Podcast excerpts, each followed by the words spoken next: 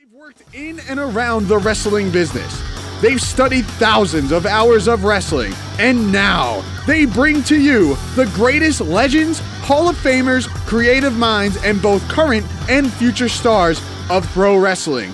They are Primetime Paz and Chad, the two man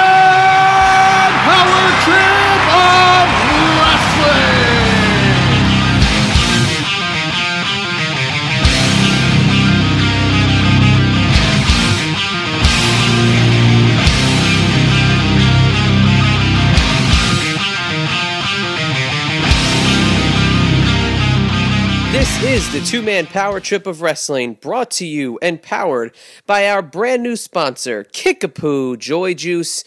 Don't call it a comeback. Kickapoo Joy Juice is back and it's available on Amazon.com or by going to their website, drinkkickapoo.com. And with that being said, my name is Chad, and as always, I'm joined by my tag team partner, Mr. Primetime, John Paz. And John, today, what a huge show we have on tap for you. First, we have WWE superstar and the lunatic fringe himself, Dean Ambrose, joining us to promote I Play America Saturday, September 5th in Freehold, New Jersey at the I Play America Event Center. You can visit iPlayAmerica.com for more information on that fantastic event. The tickets are limited and they are going fast, so please get to I Play America as quickly as possible to reserve your spot to meet Dean Ambrose, a former United States champion, a former Intercontinental champion, and a former tag team champion as a member of the Shield. But he's not the only person on with us today, and that is the man behind the training of Dean Ambrose, and that is the great Les Thatcher. Les will be joining us for a part one of a two part interview that we had that covers his phenomenal career that just spans over 50 years. What a visionary, giving great insight into so many aspects of the wrestling business. And today, we start with WWE and NXT and getting into it with Les and also the training of Dean Ambrose. Now, before we jump into Dean Ambrose, I want to remind you it's Saturday, September 5th at I Play America where you can meet Dean Ambrose. iPlayAmerica.com for more information. And John, Dean Ambrose, obviously a fast rising star in the WWE since his debut as part of the Shield and even his time in FCW and NXT was such a standout superstar. And I guess, you know, one thing that he's had since the beginning was comparisons to the great Rowdy Roddy Piper. But what would you say so far about Dean Ambrose's run in the WWE? Is there anything that really stands out to you about him or about the run in general? Because, quite frankly, he has accomplished so much in so little time, and really, there's only one place to go, and that's up. Well, Chad, yes, the lunatic fringe, Dean Ambrose. It was awesome to be able to get him on the show. Great, great guest, such a great, well spoken guy. And uh, you know what? My thoughts on his WWE run so far is that obviously he's super uber popular. He's in the main event. Uh, he's just been one of the top guys for a very long time. Since, you know, basically since his debut, he's been one of the top guys in the company, which is just unbelievable to say, especially in this day and age. I mean, the lo- the longevity so far that he's been able to have on top has just been phenomenal. And what's great about him is that he reminds me, and we talked to him in the interview about it, of the great one himself, the hot rod, Rowdy Roddy Piper. He just reminds me of him so much. The unpredictability, the crazy eyes, the that you don't know what he's going to do next, the brawling style, you just don't know. And he reminds you so much of Piper. It's great, but he also a little bit reminds me of, of that with that unpredictable nature of like a Terry Funk or almost of a Brian Pillman. He's a, he's a loose cannon. You don't never know what he's going to do next, but he's been so great in his run so far in the WWE, and, and it's just so great to be able to get him on. And what's the best part about him is that he does remind you of those legends you grew up loving, such as Piper and Funk, and even the great Brian Pillman. Now we cover the Seth Rollins feud, but obviously he's had some pretty intense matches with Bray Wyatt and the Wyatt family since going out on his own. But what do you what would you say your favorite Dean Ambrose feud has been thus far here for him in the WWE? And I guess you can say in terms of his WWE uh, tenure, you can lump in NXT and FCW, but whether it's with the Shield or on his own, he's had some pretty intense feuds. But I want to focus on the solo feuds here. And what would you say your favorite one is so far?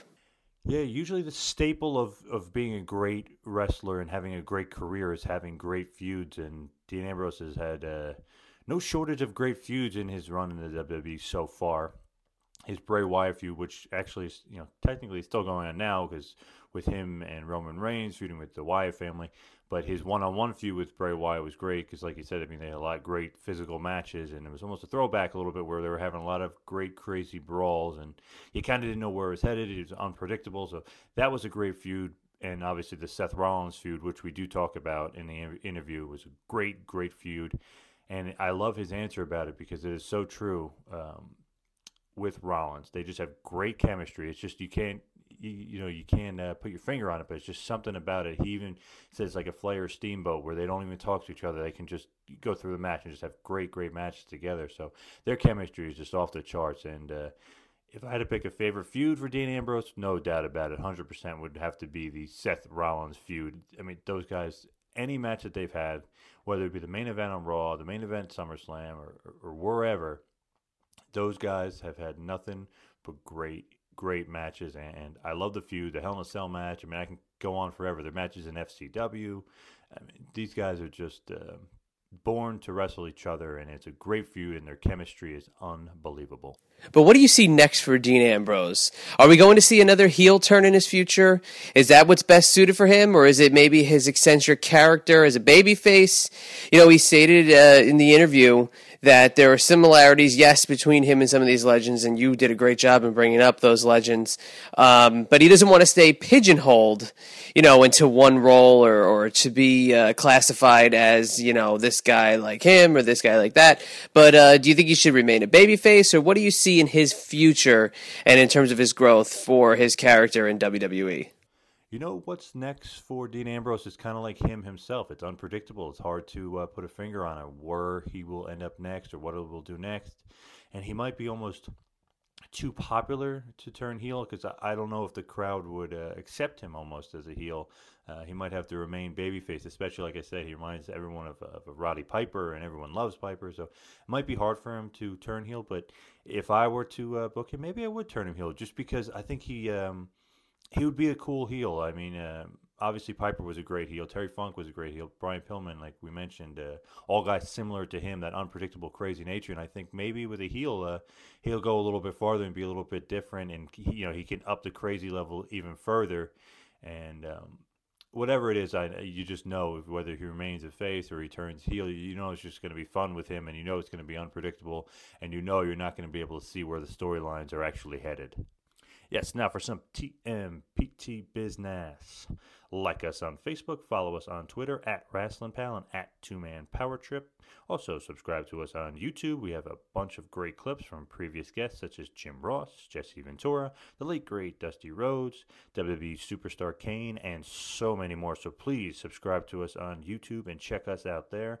Also, please subscribe to us on iTunes check us out. We have a bunch of great episodes featuring all the guys I just mentioned, plus Diamond Dallas Page, Nikita Koloff, and so, so many others. Just check us out there. Please, if you like what you, you're hearing, leave us a review. We'd love to hear your feedback. So check us out on iTunes and also check us out on our website, tmptofwrestling.com. That is tmptofwrestling.com. And also every Monday night at 6 p.m. You can check us out on the I 95 Sports Network. So please check us out there. And don't forget, I Play America, September 5th. Dean Ambrose is in the house signing autographs, a big time meet and greet. So you don't want to miss that. It's going to be great. Please. I Play America is in Freehold, New Jersey, and you can go to ticketfly.com to get your tickets, but you got to do them soon because, folks, they are running out. So, without any further ado, please enjoy a great, great episode we did with the unpredictable one. A man that many, many people say reminds them of the next Rowdy Roddy Piper. He's a former United States champion. He is the lunatic fringe, Dean Ambrose. Please enjoy. Yes, please enjoy Dean Ambrose indeed. And hate to start it off on a somber note, but we had to ask him first about Rowdy Roddy Piper, and not only his memories of him, but some of the similarities in terms of their characters. So let's see. Dean Ambrose, what do you have to say about your memories of Rowdy Roddy Piper? Oh man, he's uh I mean everybody everybody loves Roddy Piper, you know, and uh yeah, that was that was a very you know, that was just there's so many of these shocking, unfortunate, out of nowhere uh you know, uh passings, uh, you know, these people, and it's so weird because these are all the guys that you know my generation, you know, grew up watching. You know, I mean, to see all the, you know, it's always it's, it's very, you know, it sucks. Uh, but you know, everybody loves, uh, everybody loves the hot rod. You know, my favorite Roddy Piper memory is, uh, is, know, I have a very specific one because I actually just recently, not too long ago, watched it. I was describing it to somebody. It was a Starcade '96. Yeah, I think it was Starcade '96 when he fought Hogan for the championship when he came back to WCW, and it, there's this, I mean, terrible, sloppy, you know, match between two old guys. You know what I mean? But uh, it was, uh, but awesome because it was such a spectacle. But the the really cool part of it is uh, um, first entrance. It's one of the best entrances you'll ever see, and it's so simple. But if you like really watch it, and you're like into the story and you're watching this what he's doing he's like it's like this death march to the ring. And like he has this this ongoing this decades long blood feud with Hogan. And he knows he's gonna get beat up by the NWO and he's ganged up on twenty to one for through the last couple weeks. You know what I mean? It's a one man war against the NWO and he's and it's like he just comes down the aisle as simple as, as can be, no no flashy entrance or pyrotechnics or anything like that. You know, we always have, you know, WWE, everybody's got a special entrance, you know what I mean? Or everybody's in NXT's working on that new special entrance. They got their old dance move that they do. And they get in the ring the same way every time, and it's like, you know, it's a shtick. And this guy is like, it's refreshing to go back and watch that because he just comes out and just stares at the ring and burns a hole with his eyes into the ring and just walks down the aisle as simple as humanly possible, but his eyes are just like cold and dead, and you just like it just tells so much of the story. He's just like, you know, he's willing to go in there, die in the middle of that ring, and that you know, like he's just going to fight to the death. And if he walks away with the championship, cool. But like he's prepared for this to be the end. Like you know, like it's it's very intense. You know, it's in I mean, most people who watch it wouldn't put that much thought into it. But I'm telling you, go get on WWE Network, watch Starcade '96, and just watch Piper's entrance, and it's just such a cool thing. I totally, totally agree, and I have very fond memories of that match and that feud with Hogan. But you are so much like Roddy Piper, and, and you know you're very unpredictable. You have those same crazy eyes like Piper. What is it with your style that makes you almost like an unpredictable guy like Piper or Terry Funk or, or like a Brian Pillman? Um, yeah, well me I don't I don't I like to take things, you know, moment to moment. You know, I uh I don't go up like like me I, I don't try to, to to be anything that I'm not because that would be, you know, inauthentic and you know, I don't have uh you know, I was blessed with, you know, certain talents and certain abilities and you know, and others I wasn't. I just I do the things that I do and uh do them well and I don't try to pretend to be anything I'm not. And I like to uh, I like to if I'm in a like if I'm in a bad mood, you're gonna get like Dean Ambrose in a bad mood that day. If I'm in a good mood, you're gonna get like a happy, fun Dean Ambrose that day. You know what I mean? I'll literally take whatever, like I, whatever I'm feeling. That's that's what you see in the ring. You know what I mean? I, I just I like to just be myself, and uh I just go out there. I kind of just do whatever I want. You know, what I mean? I'm kind of left to my own devices, and can kind of uh, it, it's cool because uh, you know I think know, not just like uh the fan, but I think has, has slowly realized that like another Dean Ambrose isn't going to walk through the door anytime soon. So I've kind of like I kind of occupy my own space, and I kind of uh, exist in my own little. I kind of have been able to carve out my own little spot where I can just do whatever I want. And, you know, I like to uh, like because that, to me, like you know, fans don't want to tune in and see you do the same thing every single week, and you know, that when when they hear your music, they want to. You know, for me, I like to think that they think any wild thing might happen, and you have no idea what you're going to get when it comes to the pit. Because I don't. Sometimes I don't know. You know, I make as much up as I possibly can as I go along. You know what I mean? So, uh, you know, I, I really don't know. You know, because I really can't answer that because I try not to put any thought into what I'm doing. Go by its feel. You know, whatever whatever happens, happens. You know. Definitely, I think a lot. Of, yeah, and I think a lot of those guys probably had you know a lot of those same. uh Probably a lot of probably fought a lot of the same way. Yes, and you definitely stand out, Mr. Ambrose. Uh, obviously, one one guy that really sticks out is, is you know, along with yourself as a breakout member of the Shield with Seth Rollins. What is it about you two? You guys go back to FCW. You guys have so much chemistry together. What is it about you and Seth Rollins? You guys are always able to have the best match on the card and just have amazing chemistry.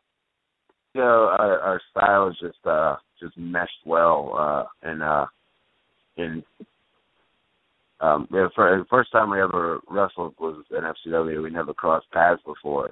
I think that was that was maybe one of the first times where people started uh, kind of paying attention to what was going on in in developmental, just from a wrestling standpoint, because uh, um, I had a certain uh, certain following and a certain name on the Indies. He had a in a in a different kind of ran with a different crowd on the Indies, and he was like Ring of Honor and stuff. I was like CZW and stuff, and it was kind of a uh, a clash of worlds. It was like a clash of indie worlds happening in developmental. You know, that was the first time we ever met. But the first time we ever wrestled, it was just like it clicked immediately. Had a certain style stuff that he did was uh complemented the stuff that I did. You know, I got I did a lot of like, you know, stretching and, you know, physical stuff and, you know, holds you know it's a certain like physical style, you know, I was doing at the time and kind of meshed well with his kind of uh flashy style, and they just they, they it was just like it was like peanut butter and jelly, man, just like mixed perfectly together with stuff we were doing, and uh, we were able to, uh, you know, and he's uh, such a smart guy, and I was able to, um, you know, visualize and come up with cool things, and you know, I, and uh, then you add that with the way I just kind of like go off the cuff a lot of times. It's just like we're just able to just come up with all these different like like me and him have stuff where like we can go, like we can go out there and wrestle thirty minutes and literally not talk at all beforehand. You know what I mean? Like we just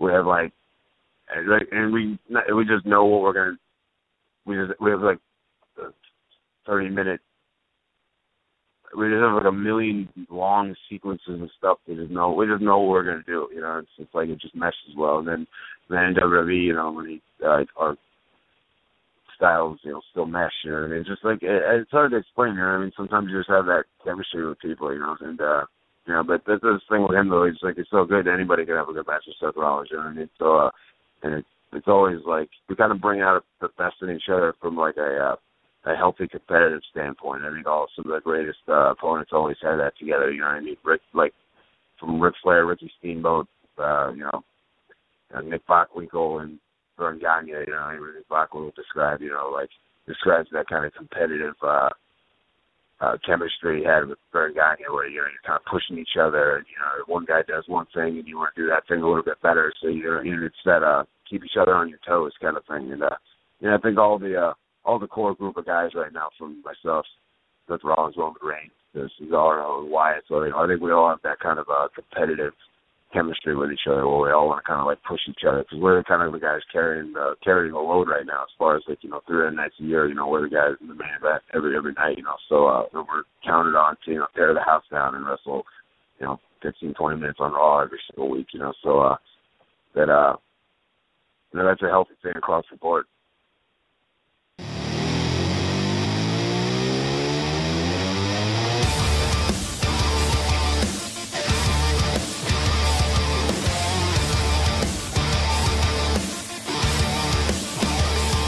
This is the first of a two parter with the great Les Thatcher. Les has done so much in the wrestling business, and we will cover a little bit in this part one here, or part two, whichever you want to call it, because it will be a, a two parter broken up. So, however you get your podcast, however you get the two man power trip of wrestling, definitely listen to this part where he covers training Dean Ambrose and his training school, what he thinks of the current WWE and NXT products. But, John, a guy like Les Thatcher is definitely going to be hard to find in a few years. There's not too many of him left in the wrestling business. Let's focus on how Les has helped train Dean Ambrose and other talent in the wrestling business. But what's a guy like Les Thatcher going to be in a few years? Is he going to be a, a treasure that we have to learn everything we can while we can because quite frankly how many other guys in a few years are going to be able to give you the experience of a les thatcher but primetime what are your thoughts on what he's done in terms of the guys he's trained over the last couple of years i know you've got a couple personal favorites in his little group and we do hear that in our interview but tell us your thoughts on les thatcher can't get more perfect than that les Thatcher. So it's just awesome to be able to not only have Dean from the WWE, but also have Les Thatcher, who actually trained Dean Ambrose. And uh, it was just a perfect combination, perfect storm, if you will, to put these guys back to back. And as everyone should know, that he trained Dean and had a lot of uh, impact on Dean's life and his uh, professional career and getting him into the WWE. So it just works out perfectly with the legendary Les Thatcher, the man has that has done it all in this business, and now you know he's getting uh, some great accolades for being a great trainer, and obviously love him, and I love what he's done for the business. He's just everything about him is just, just a plus, and he just loves the wrestling business so much, and he's done nothing but help it. And he's never hurt the business. So Les Thatcher, I love him, and the favorite, my favorite aspect of him, I would have to say, would be his him as a trainer, a teacher, and a coach, because he's trained a lot of great guys, not only Dean Ambrose but Nigel McGuinness. I mean, the list goes on. He's treated so so many so many great guys. Uh, almost too many to name, to be honest. So he's a renaissance man, and I just love the fact that he is such a good trainer, such a good teacher, and such a good coach. And Les is great, and, and, and it's a great, great episode. He talks about WWE, he talks about NXT, and of course, he talks about the lunatic fringe, Dean Ambrose. I got to just kind of keep it relevant to today. And what is your opinion on the state of the pro wrestling business in 2015? Because not only have we seen basically the WWE be the main national entity, but now we're also seeing them be the main training entity that's getting pushed out there. And we know you know a lot about training. So, what is your opinion of, of the state of the pro wrestling business? Wow, uh, it, it's honestly, um, it, it needs a change. I think uh, across the board.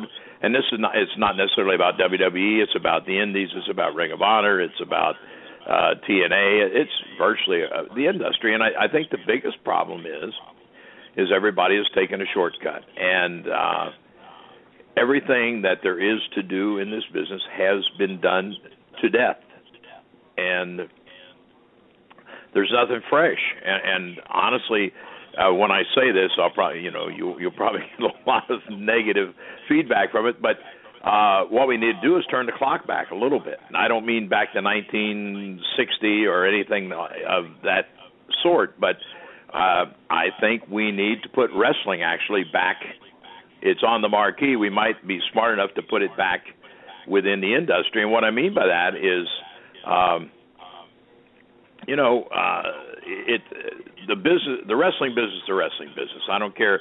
Call it sports entertainment. Call you call it basketball. Call it whatever you want. But if you put it into a uh, wrestling ring, 18 by 18 or 20 by 20, then the foundation fundamentals should be about the same. And I, I think that the the wrestler's job today should be to suspend uh, the viewer's disbelief and to give them some drama and to draw them emotionally into the ring with you. And I don't think that's the case. I mean, uh, I would guess that uh, there might be a dance coming out next week called the super kick because every everybody does it and does it to death and does it 50 times, and so it's meaningless. And and when I say that, I, I use that as an example, but it's pretty much any move and every move, and it shouldn't be how often you do it. It should be uh, when you do it, do it the right time and elicit the the proper uh, you know uh, reaction from it. Do you think it's more based off of the television running wrestling rather than wrestling running wrestling? Because with the major networks, you know, involved in NBC Universal, USA Network, Sci-Fi, all those great entities under one roof, are they really controlling the kind of product we see and the people that are making decisions? Well, I, I'm sure I'm sure they have a lot to do with it, but I, you know, here's the deal. And I've never been involved. I have been involved with with area stations, with network affiliates. Uh, you know, you mentioned uh, my background in, in producing television, and hosting television, um, but I've never been involved at you know at, at at a huge level with a network. But the one thing that was always uh, easy enough to do. and not necessarily always got the results you were looking for, but with the uh, network affiliates that I mentioned, um, it was never a problem to sit down with your programming director or uh, you know whoever was uh, running the show at that particular uh, station and saying, okay, you know, we want to uh, do, do well by your numbers. We want you to be able to sell advertising, and we also need to sell our product. And I think today it's that because it is network, and maybe that's more fascinating or more frustrating. I'm not sure what the the actual word should be. Uh, that they're more concerned with the network than they are themselves. And I think the other thing is, um, I don't believe that if you were a, a network president or you know uh, head of the network programming or whatever your title might be, that you're going to allow me to come in and dictate to you how you program the network. And my point being that I don't think you are qualified to tell me how to program a wrestling show. Now, speaking of networks, the WWE has their own network. What are your thoughts on it? Well, you know, I I I see good. You know, I I don't see a problem with it actually. Um, you know, I I don't know. I think I would utilize it uh, maybe a little different than they do.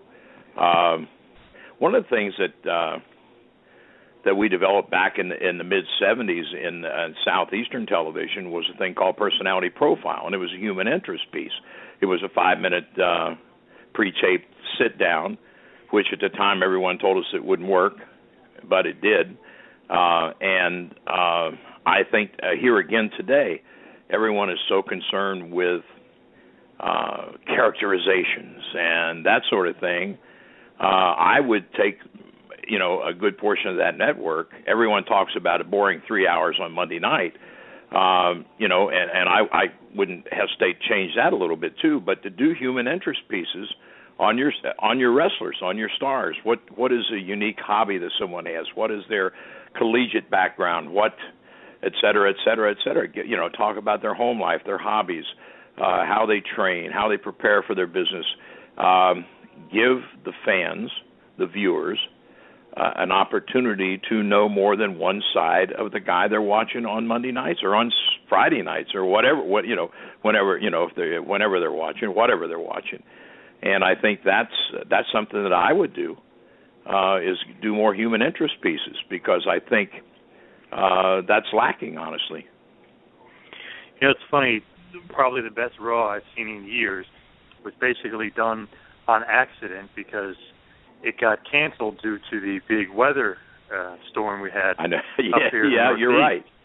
And it was almost like what you were saying about uh, Southeastern Championship Wrestling. It was almost like human interest pieces. They had a, a, a little interview with Daniel Bryan.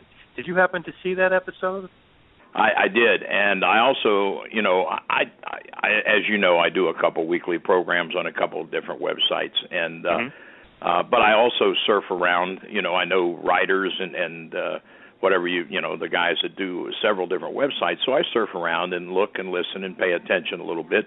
Uh, and the thing was that you know everybody was wow that was really cool man that was great I I enjoyed that uh, this that and the other thing and. uh you know, I think instead of doing the audience participation is you pick the type of match or you pick who this guy wrestles, uh, is maybe if you're listening to the audience, maybe that's what you should be listening for, is you know their reaction to things like that.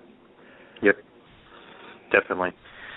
Now, something that the fans have been definitely reacting to in a positive way has been NXT.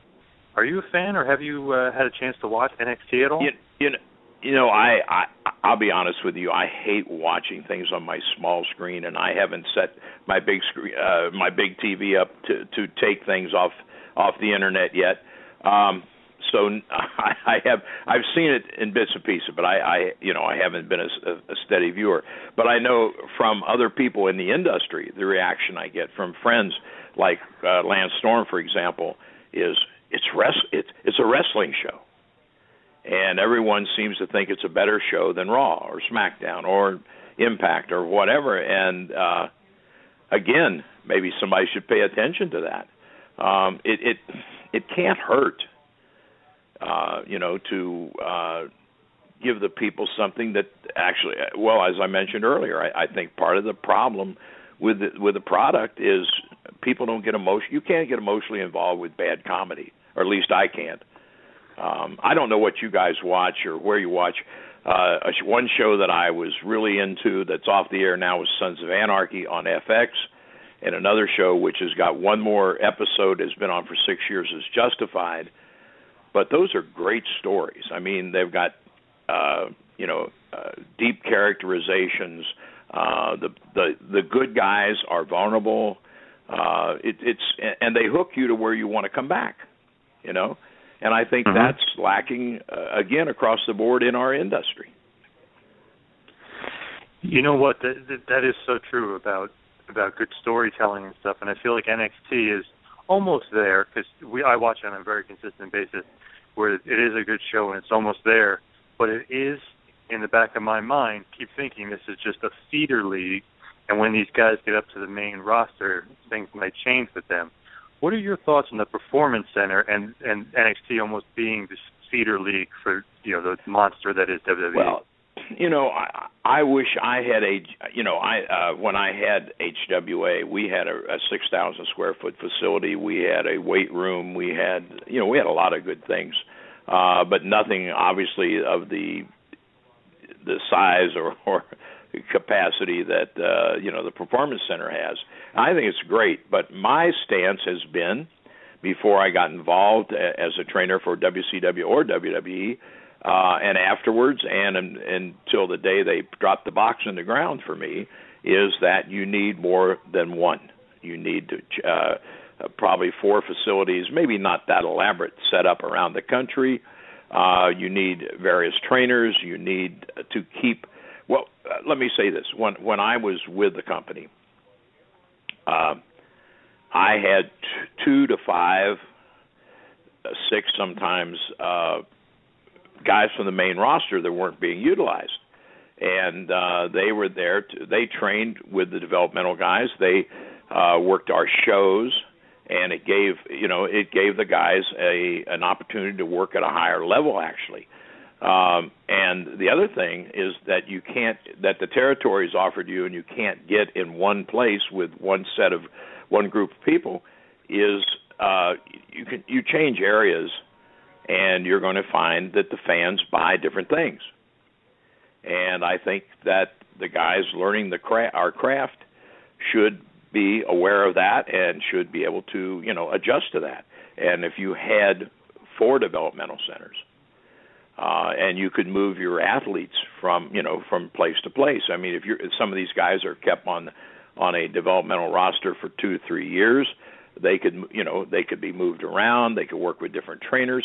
Uh, that's another thing. I, I, I don't you know it, it's if you take professional football, baseball, basketball, anything like that, you'll find that a particular athlete. Um, you know that a lot is expected of when he comes say out of college uh that maybe the team that's drafted him or or signed him uh for some reason maybe there's a chemistry problem with he and the the manager or the coach or who you know whatever.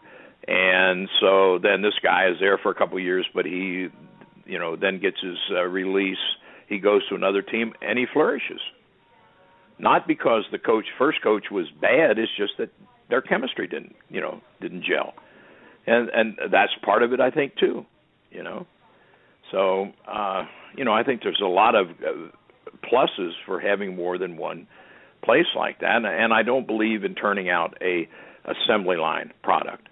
Uh i think you know uh as you mentioned earlier i've been in the business over 50 years 55 it'll be my first match of 55 years ago this coming july the 4th and um you know, the fact that uh, we were allowed to develop. I mean, not that people didn't make suggestions, or not that we didn't get help, or, but we were allowed to grow and develop a, as performers. And I don't believe that you, me, or anybody else can write a promo for someone. We can give them guidelines, we can give them bullet points, we can tell, give them parameters and within which you know we want them to work. But to just turn around and say, "Here's your promo," I think is uh, dumb.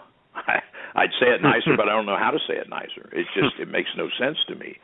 Um, I said to somebody the other day when you know to go back a few years and uh, maybe some of the people listening won't understand uh, the, the, the example, but uh, Wahoo McDaniel, uh, former linebacker uh, with uh, the Dolphins and the Jets, when Wahoo stepped to the microphone and said, "I'm going to kick somebody's ass on Friday night," you you could go to the bank with it because legit he was legitimately a tough guy. A and B, it was his promo. It was him talking.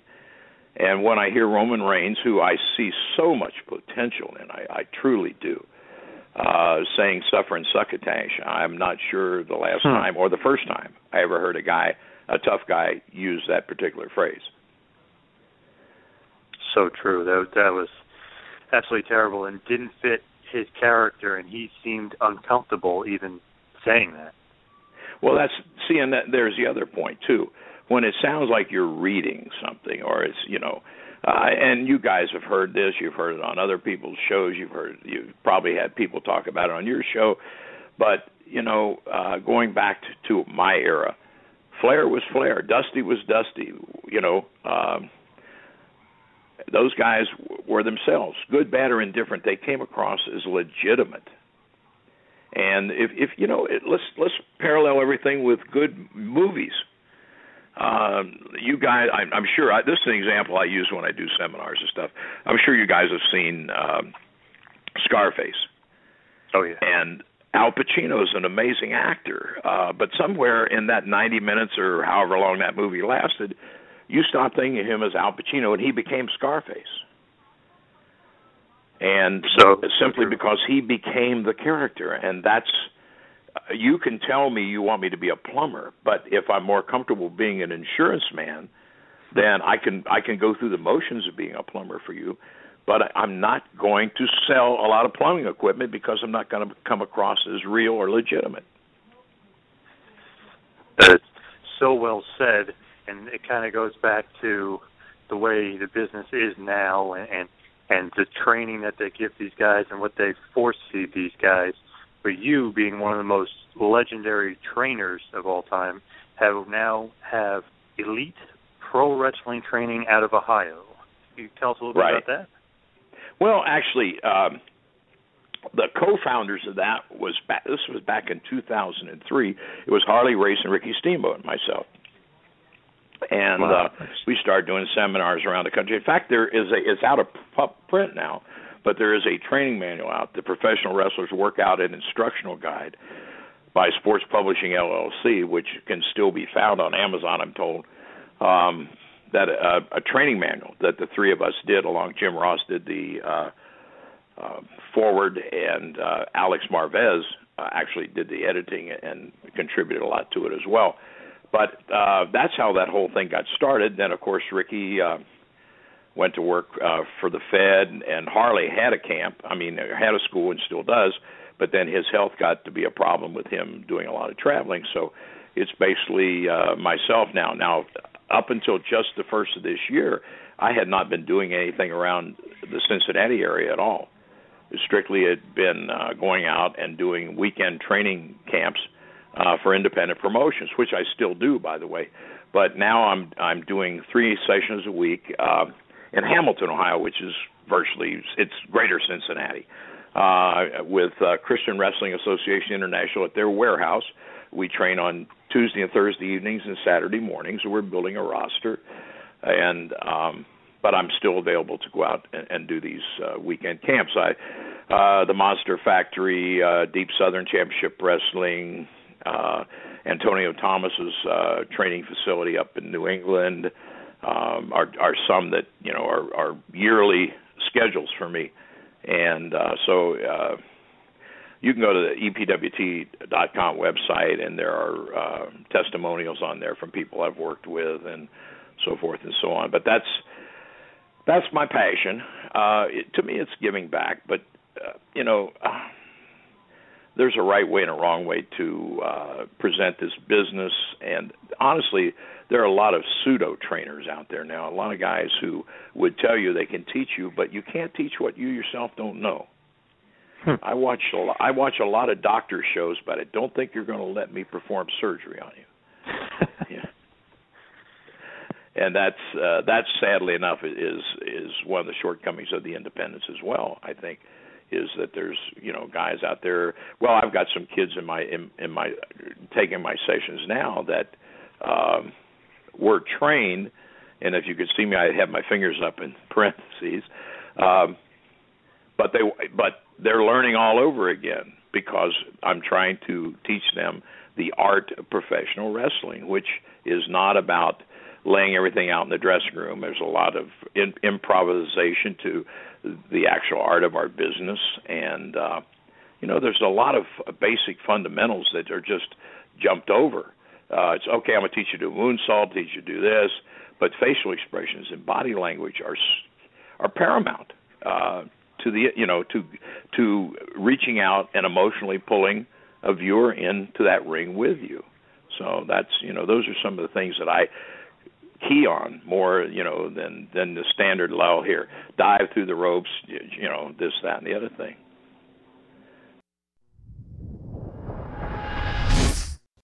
Well, you know, Dean's he actually started with uh, a kid that I that I broke in.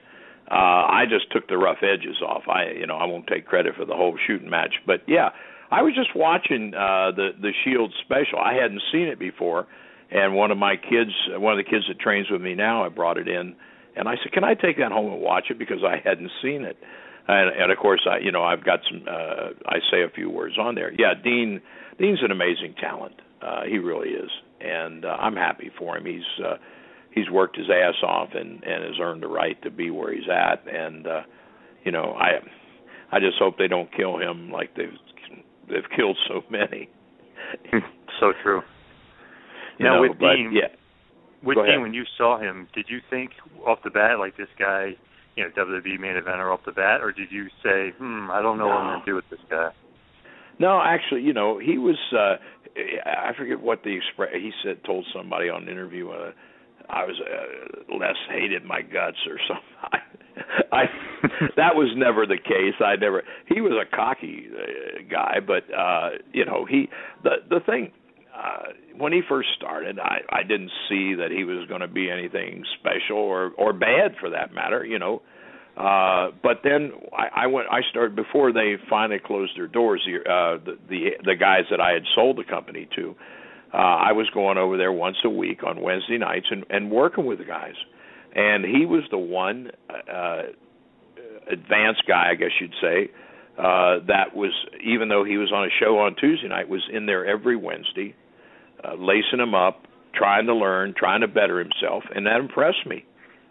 And uh then you know so then we started talk and he'd let me look at a you know so i'm going to send you this uh you know bring this tape to you and let you let you watch that. And then we'd sit down and talk about it and uh one thing led to another. And then i found out that he uh had uh talked to mike Bucci, uh who was you know working in developmental at the time and uh he had been uh mike had told him if he put on some size that he'd get him looked at. And so I'm thinking, uh, okay, then let's put some size on you because, you know, he he wasn't all that big at that time. So I, uh, I've you know I've done competitive bodybuilding and worked with bodybuilders, so I'm I you know got a little background in nutrition and stuff. So anyway, I we put him together a diet and he followed it and put it put on some size. And Bucci had, had left the company at that point in time, been gone. So uh, that, but I called Dr. Tom and I said, "Hey, here's the deal. Uh, Mike had told him this, and he's put the size on it. I think you guys need to take a look at him." So that's how it all came about. And I saw in the thing that Joey Mercury's the one that actually discovered him. I didn't know that. Don't get me wrong, I like Joe, but I, I know WWE loves to change history. What bothers me is I've lived it, 55 years of it. So, so uh, that's why I have a problem watching. I think that the network sometimes too when they reinvent the history of the business. I think, well, I don't remember it quite like that, but it doesn't matter. Yeah, Dean's a good guy. He's a good guy, and and I'm happy for him. Like I say, I you know he's he's worked his ass off, and he's earned the right to be there. You know, you just mentioned Joey Mercury, and I can't help but think about his tag team partner in J and J Security, Jamie Noble, another one of your notable students. Oh man, I'll tell you, Jamie. You know, I see when I see them guys go out being the Stooges or whatever the hell you want to call them, I'm thinking Jamie's a better worker than 50% of the guys on that roster. For Christ's sake, he is. I mean, he's an amazing. He's he's a smaller version of Chris Benoit. He really 100%. is. Hundred Yeah, percent. and he he was my energizer bunny. If somebody had to run a drill, if we had an odd number of training and somebody had to run a drill twice, he was never hesitant to step up and, and run that cardio uh blow up drill as the boys call my stuff and uh run it again. You know, I mean, but he he earned the right to be there, and it's a shame they don't. You know, we, uh, when I had a con, we had an amazing cruiserweight crew. Um, it's a shame that they didn't realize what they had. WWE didn't realize what they had because they could have built a lot around it. I mean, Shannon Moore. I, Shannon the other day sent me, you know, said, you know, he said the year I spent with you, he said was one of the best years I ever had in the business. I learned more in that year than I learned in the last in, in the 20 I've been around altogether. And uh, but we had Shannon, we had uh, my Matt Striker, we had Shark Boy, we had Kaz Hayashi, we had Jamie, we had Chad Collier. Uh, I mean, we just had amazing crew of, of cruiserweights, and uh, they had no idea what to do with it. Or I maybe had an idea and just didn't want to do it. I don't know. It's funny. Uh, you had so many of those great guys, and a, a lot of them ended up going into WCW under the cruiserweight division. You know, under that Yeah. banner. Well, a lot of them came to us actually from from WCW. Mm, yep. That was, uh, in fact, Shannon will tell you uh, that he was really apprehensive about coming to Cincinnati because somebody told him the old man didn't like three count. And I did. I mean, it wasn't a personal issue. I just I'm not, you know, I'm not about spot monkeys. I, you know, to me, it's about telling a story and and and again, uh, getting people emotionally involved. But then once he and I hooked up, and I mean, to me, I, I just saw so much potential in Shannon. He was this generation's Ricky Morton. You know, had they have used him properly, or Tommy Rich. You know, the the the hands, the good-looking young baby face that could get amazing heat with the heels. You know, and make a strong comeback. But anyway, um, you know, he was. uh